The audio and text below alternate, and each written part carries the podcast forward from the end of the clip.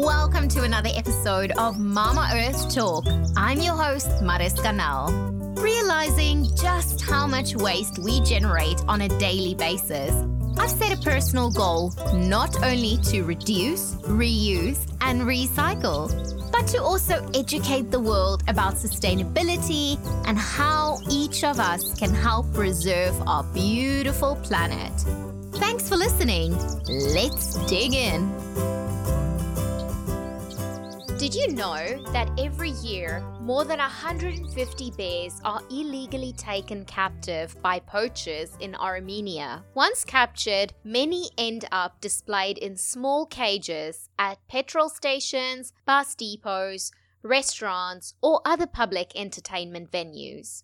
Our guest today is a producer and editor. Her first film, War Sweet Home, won several international awards, and her second documentary, titled Keepers of the Wild, premiered late last year. Crazy Birds, without any further ado, I would like to welcome Haya Altamini. Haya, welcome to the podcast. Thank you. Haya, would you mind just telling us a little bit how did your sustainable journey actually start? Um, I've always been interested in environmental projects, whether it's about animals or about people. And I think I grew up watching National Geographic, Discovery Channel, and just I've, been, I've always been interested in the topic. So it naturally happened that I decided to make documentaries about nature and conservation. You have just premiered the documentary of Keepers of the Wild. What yeah. what is it all about? Well, the documentary is about rescuing bears in Armenia because in Armenia, Syrian brown bears are red-listed animals, and every year more than 150 bears are hunted by poachers. Um, most of them are killed, while some of them are used for display. They keep them in restaurants for entertainments or even petrol stations, factories, illegal illegal zoos or even private homes. So it's a very like prominent issue. And um, currently there are some organizations working together to rescue these bears. So I was there to cover the whole rescue process and the rehabilitation of the bears to send them back to the wild. So in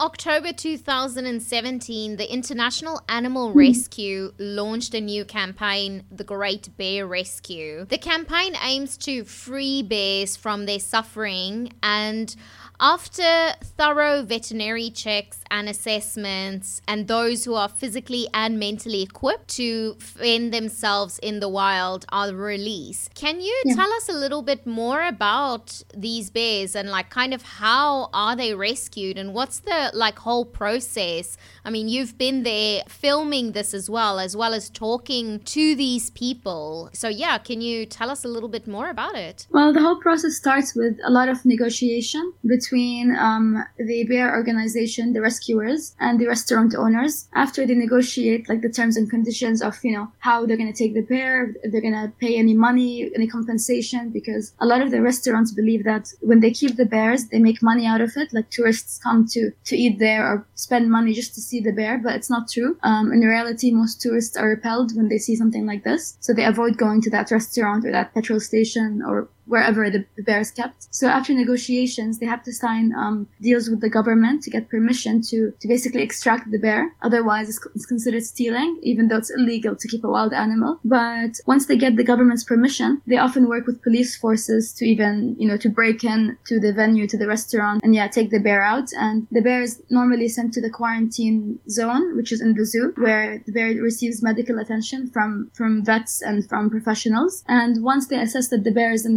in a healthy enough condition, they send the bear to this mountain called Ararat Mountain, where they have a rehab sanctuary facility to basically train the bear how to become wild again, how to hunt and how to depend on its own instead of depend on people for food and for survival. Some of these bears, like typically when are they captured? Is it like from their little like small little baby or how do the, these people actually get their hands on these bears? Um, it depends. A lot of them are bred are born and bred in captivity. So there are these bear farms that people keep. I've seen some of them in hotels or even motels where you go to the back to the parking area or to the um, like just some hidden area of the motel where they have these cages and you just see lots of bears and it's obvious it's a breeding center. So a lot of the bears are, are bred and sold from these places while others are hunted and it's illegal to hunt Syrian brown bears in Armenia because they're endangered species.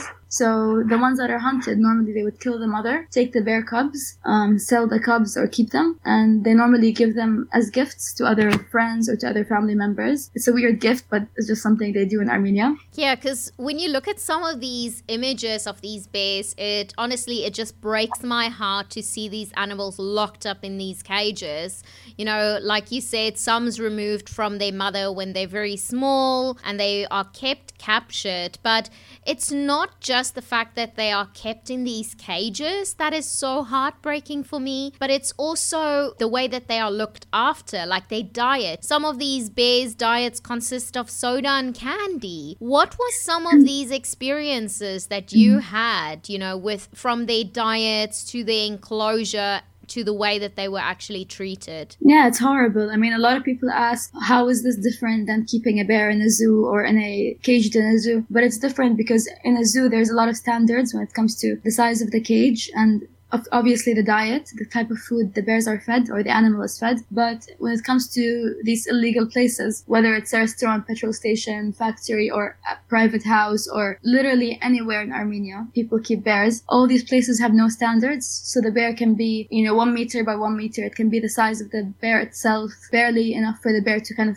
pace around. Sometimes there's no water. There's no like available water throughout the day. So the bears go through dehydration. And like you said, they're fed on scrap on leftover food, on bread, candy, cola, sugars, just really unhealthy food. And what happens is not only they're malnutritioned, but they also start losing their teeth. So when they lose their teeth, uh, rescuers can't really do anything about it. They just have to extract the teeth, and then the bears just have to live the rest of their lives without teeth, unable to eat or chew food. So it, it ruins their quality of life forever. Wow, that's shocking. Typically, then, how long? Obviously, if a if a bear live. Uh, normal and happy life in the wild where they can actually eat what food they are supposed to eat and have access to water and everything. What would you say is kind of the lifespan of these bears when they are held captured versus when they are actually free in the wild? Mm, the lifespan, I don't think it changes that much because a lot of these bears are born and they live out their whole lives and they die in these cages. Wow. So I think they all live around, you know, like 15, 20, 25 years max maybe. But it's just the quality that they live in is it's not a life at all, you know? They have psychological traumas, they have PTSD. You can see it from the way they're walking. They just pace in circles back and forth over and over, and they bang their head against the cage and they scratch the floors and the bars so hard that even their nails and their claws start falling out. And uh, they have these obsessive behaviors where they constantly lick their paws over and over and over and it causes like damage to their skin. So all of this is called stereotypical behavior and it's caused by living in captivity for so long. And what did they do when when they are actually exposed to humans? Obviously they are in cages, so it's not like they can come out and attack you,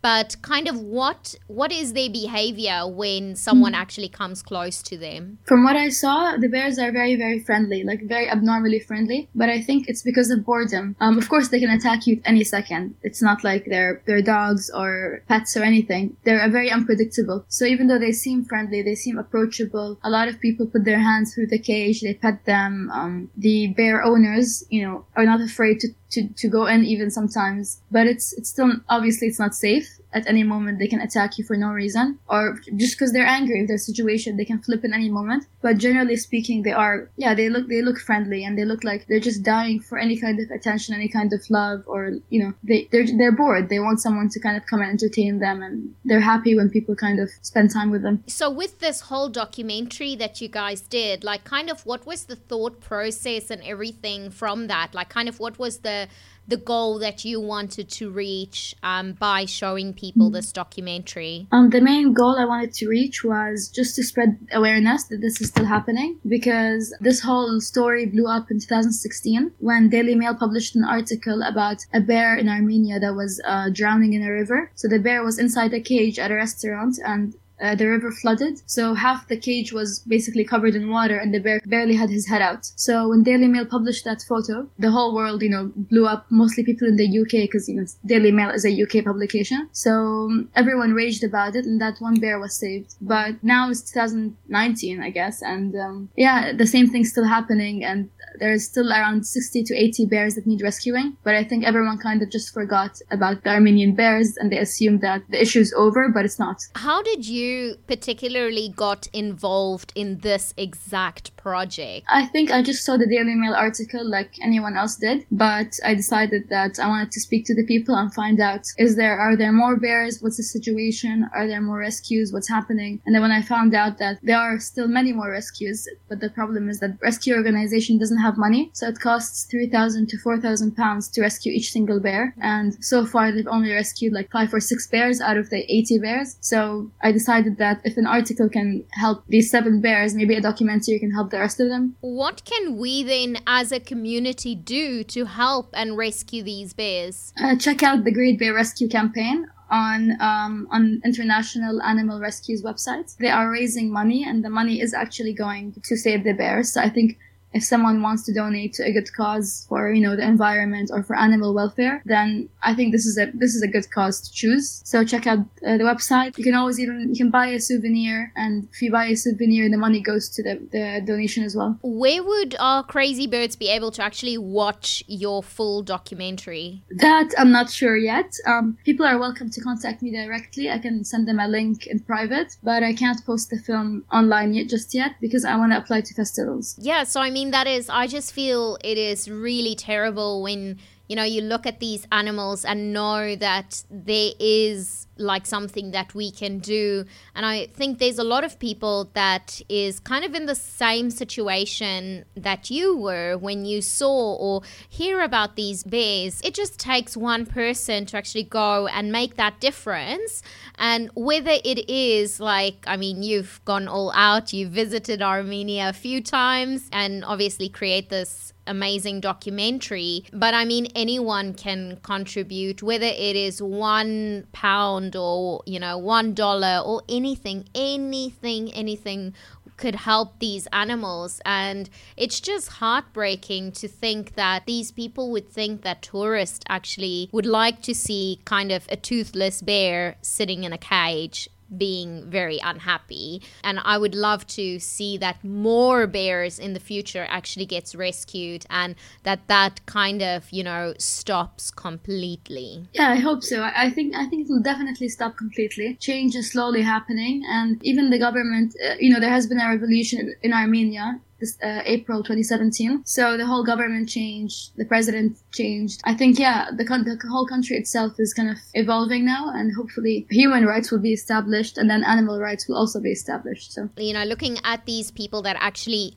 kind of, you know, say they own these bears, that it's their property. What is like some of the like excuses other than this brings in money to their store or petrol station or wherever they are held? You know, what are some of the stuff that they say? Why are they keeping these animals if each person's got like kind of more or less the same excuse or what is their typical responses? Well, the first reason is for profit, that they assume that this will bring them more visitors, more money, more, you know, tourists. And second of all, it's they don't think of animals as being equal to humans. They think that they own nature and they own everything in their land that any animal here like, belongs to them. So to them, they don't have a problem keeping a, a, any animal, whether a wild animal or a dog in a small cage. They have no problem like beating animals or treating them badly. Of course, this is not all Armenians. I'm only talking about the ones who keep the bears. Um, a lot of Armenians are really modern and, you know, don't even know that this problem exists in their own country, which is also part of the problem with the lack of awareness. Another problem, I guess, is just lack of education. People don't understand why this is wrong, why it's wrong for them to keep a bear. They just think it's normal. It's it's part of their culture, part of their history, but it's it's not.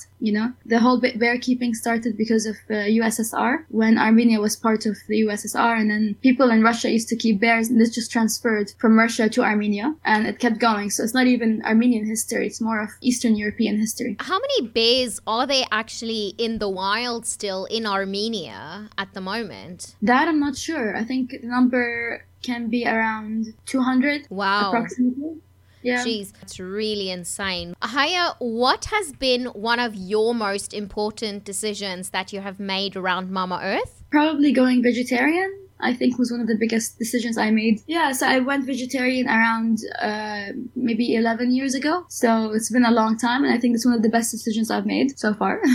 and uh, um, since working with you on our documentary, uh, Waste Me Not, I've been trying to use like the least amount of plastic as I can. And I always say no, I always refuse it. And it's only when I really, really, really have to that I ever buy something with plastic. Awesome. So, what is next then for you? So, you've mentioned obviously the the documentary that you're working on with us. And yeah, what else is in the pipelines that people can watch out for? Mm, still working on it.